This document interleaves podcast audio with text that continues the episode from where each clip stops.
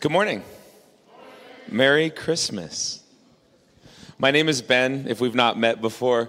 Um, and I'm not the pastor. I'm not the pastor here. Our pastor, Simon, is in South Africa visiting his in laws with his family. And so I get the privilege of sharing a brief message this morning. I'm not going to talk very long. We're going to get on with our Christmas celebrations. But I'm really excited. I, if you know me, you know that I love Christmas. Christmas is the season of the year where I always overdo it. I celebrate so much, and I go to all the parties, and I do all the different Christmassy things, and I have a great time.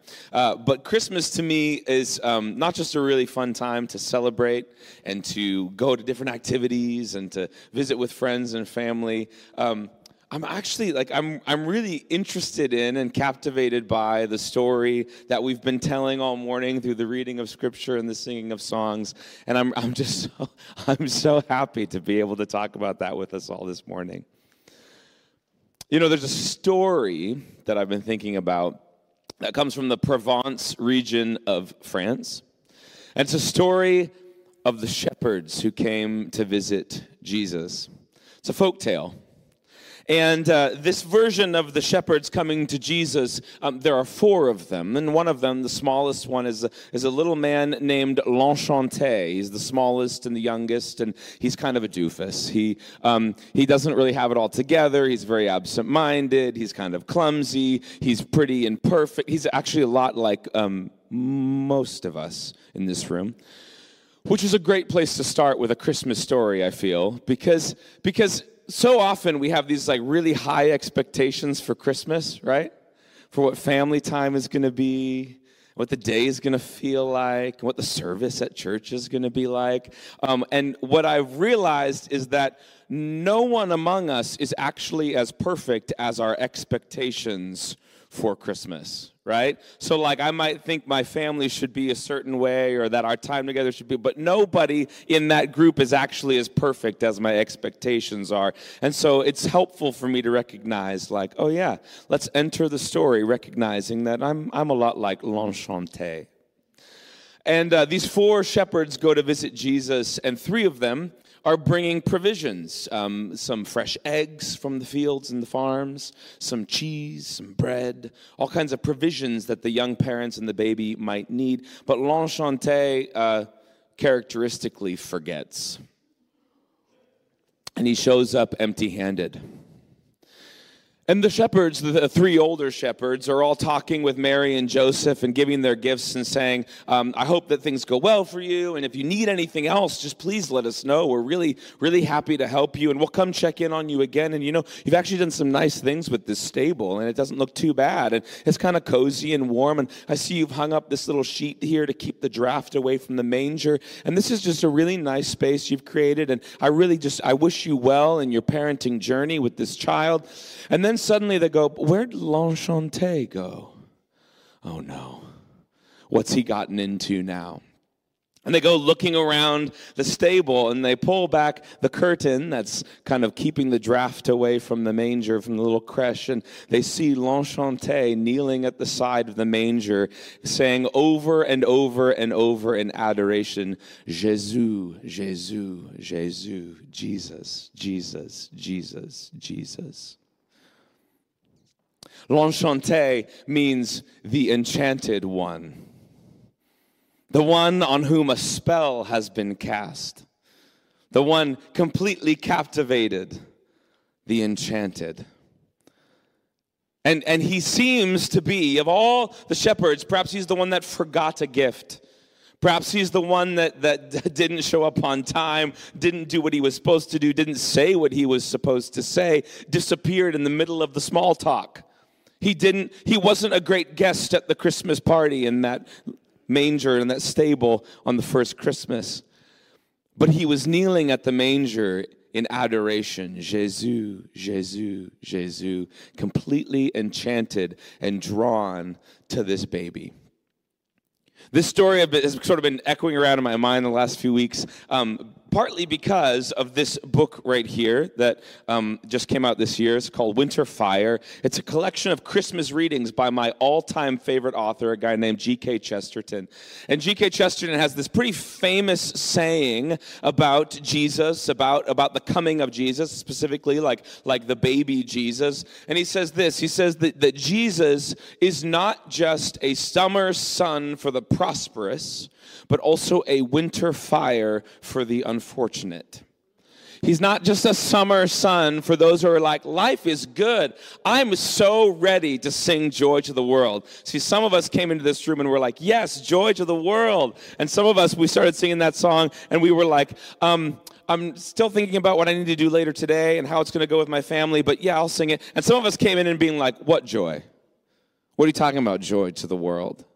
And G.K. Chesterton is insistent. He says that Jesus is not just the summer sun for the prosperous, he's the winter fire for the unfortunate. And you get this sense that as L'Enchanté and the shepherds come to visit Jesus, that he is drawn to this little, be- this little baby like to a fire on a cold winter's night, that he gets close, really close, close enough to receive warmth to receive comfort, to receive a sense of belonging and home from this winter fire, the baby Jesus.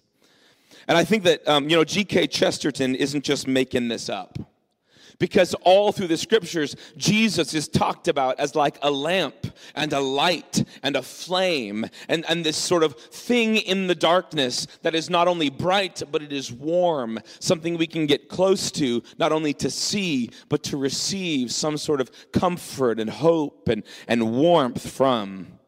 In, the book of Isaiah, chapter 9, it says that the people walking in darkness have seen a great light. On those living in a land of deep, deep darkness, a great light has dawned. And it's referring to the coming of Jesus. It's dark and then light. The writer Wendell Berry says uh, of the coming of Jesus, it gets, it gets darker and darker and darker throughout the winter, and then Jesus is born. And there's this sense of the breaking through of the darkness with light. In John chapter 1, the, the disciple of Jesus, John, reflects on the coming of Jesus, and he says, In him was life, and that life was the light of all humankind. And you know what that light did? It shined in the darkness, and the darkness cannot, has not, shall not overcome it. So Jesus is the light shining in the dark, the light of life, he's referred to, right?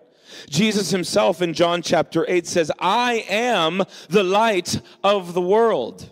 Whoever follows me will never walk in darkness. Jesus is that candle flame, that winter fire that we can come close to. That if we open our eyes and slow down the pace of our breathing and pay attention for even just a few moments, we might find ourselves like L'Enchanté, drawn in to this winter fire, this light of life, this Jesus. And that's such a valuable thing for us to recognize, especially because so many of us come to Jesus like L'Enchanté, going, I should have more to offer. I forgot again. Like I forgot to bring all my Christmas best. I forgot to bring all the things that you bring a newborn. I forgot to give him his birthday gifts. I forgot to do all the things. I didn't show up properly. And yet, we too can be drawn towards this winter fire in total adoration and become ourselves the enchanted ones. The amazing thing about this winter fire for the unfortunate is that nothing is required but to adore, but to be enchanted, but to allow ourselves to come close and receive the warmth of His presence. That's such good news. I love the message that the angels bring to the shepherds to say, Peace on earth and goodwill to all people. Because why? God's favor is upon you.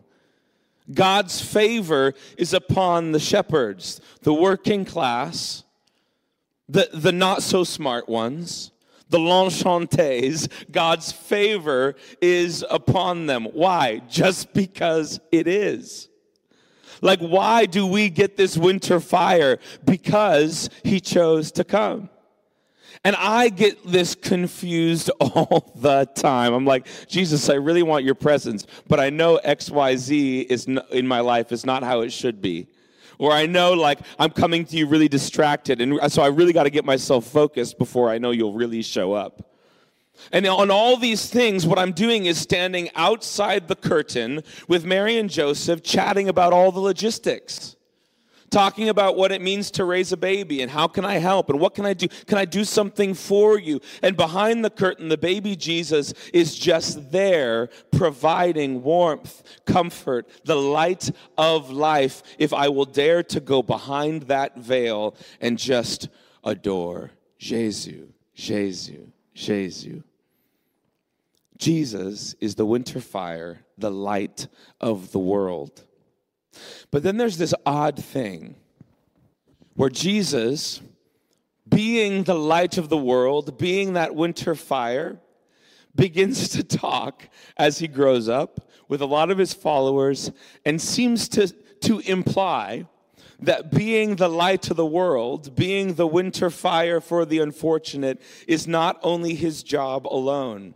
He says famously in Matthew chapter 14, or sorry, Matthew chapter 5, verse 14. He says, You, speaking to his disciples, are the light of the world. People don't light a lamp and put it under a bowl, but they put it on a stand, and it gives light to the whole house. In the same way, let your light shine before others that they may see your deeds and glorify your Father who is in heaven. So Jesus says, I am the light of the world. And also now, if you are my followers, you are the light of the world. We get this picture of Jesus as the winter fire. And as we draw close to him, we not only feel his warmth and receive his comfort and become the enchanted ones, we also carry some of that flame away with us. And we can go warm the world. People who will never slip behind that curtain, who will never go behind that veil and worship at the manger. We can bring the winter fire, the light of the world, the warmth for the unfortunate. We can bring it to them. This is kind of what this season is about, isn't it? About generosity, not just of like material generosity, but generosity of spirit, goodwill, opening our hearts to others. And Jesus is inviting us, saying that same winter fire, that light, that warmth, that place for the unfortunate to become the enchanted, you can carry that to others as well. And this is so important. You know why? Because a lot of us are going to go spend some time in the next few days with some people who are unfortunate, who are in need of a little winter fire. And a lot of them are in our families. And this is really important because we so often go into that time with certain expectations, right? I do. Um, let me just confess. I go in with certain expectations for how the people I'm going to celebrate with should be and I forget that I'm actually bringing in a winter fire for people who are never going to be as they quote unquote should be. And what happens? What happens if instead of expecting the warmth and generosity that I desire from others, I, I receive it from Jesus and I bring it freely to people who might just need a little bit of comfort, who might need a little bit of enchantment, who might need a little bit of that light of life? This is so helpful for me to think about because um, I have so many misguided ideas about how to share the, share the light. So often I think that it's my job to like make sure people are thinking and behaving correctly. I, I don't know about you guys. This is probably just me, but especially when it comes to my family. Anybody else? No? Okay, it's fine. It's just me. Uh, so, so it's so easy to be like, well, we talked about this winter fire this morning and this like light of the world, and I really just picked that up from Jesus. So I'm going to go into my family celebrations or my friends' celebrations or wherever I'm going or whoever I see on the street. I'm going to go in and I'm going to go into these interactions in the next few days, and I'm going to make sure that they understand what I understand because it's the truth. And it's really important that they understand it. And what happens is instead of getting warmed and comforted and brought to life by our winter fire, people get a little bit burned. Ever been there? Where you're like, I'm trying to help. But actually, so much, to be honest, let's be honest with ourselves for a moment. So much of what I call like universal, absolute truth is really my preferences, personality, and perhaps even personal words that Jesus has given to me that I've then universalized as right for everybody, right? Instead of bringing in this very humble, very, very comforting, very, very enlivening warmth and light that I've received from Jesus. And you know how I can tell? You know how I can tell if I'm bringing the actual light of Christ or just like my own rightness into a situation? I can tell because people are drawn to it. People are drawn to it. People are enchanted. Does your presence around the holidays and chant and draw others to the manger? What an interesting question. Does your presence around the holidays enchant and draw people to the winter fire in the manger? This is so important for me to think about because I do want to carry that light of the world and not just my own thing. There's another sense in which I think we're the light of the world, because Jesus doesn't talk about this just in one place, he talks about it in a lot of places. So in Matthew 25, like 20 chapters later from where we just were, Jesus tells this story about these, these virgins who are holding vigil. And this was, it's hard to uh, really understand this because it's such a far off custom, but it was around um, wedding feasts, and these, these young women would, would sort of wait for the, the bridal procession, the groom to the, the groom to arrive with the bridal procession, and they would wait with these lanterns, these lamps. And the story Jesus tells is about how some of these young women brought extra oil for their lamps and some didn't. And so some of the flames actually went out. And Jesus uses this as a warning to say, hey, just take a look at your fire. How's your winter fire? How's your, how's your inner flame doing? How's that light of life that burns within you? How, how's it doing? Have you tended to it lately? And Jesus actually says in that same uh, spot in the gospel, a couple, like another chapter later, he says that. Uh, in the last days, which by the way, that's just that's Bible speak for like after Jesus ascends and goes back to heaven. We are in the last days right now, and that's not me saying like, oh, the world's about to end. That's me saying that's what the Bible calls any time after Jesus has gone to gone back to heaven. So, uh, so in the last days, which would be now, right? We're part of that. Who knows how how long or short that will last? Who knows? But uh, Jesus says, in those last days, there will be terrible times, and the love of many will grow cold. And he, he sort of takes this image of these flames just starting to shrink and sputter and go out at the bridal procession. And, and he says, that's going to happen to a lot of people's love. And so he says very clearly, he says, so keep watch, stay on your guard because we don't know what's coming or or what when Jesus might return, when the bridegroom might arrive. So he says, Keep your love burning. Keep your love burning. So let me ask you this. Um, there, there are difficult times in these days, like Jesus promised he says, the love of many will grow cold. So let me just ask, like, what's the temperature of your love these days?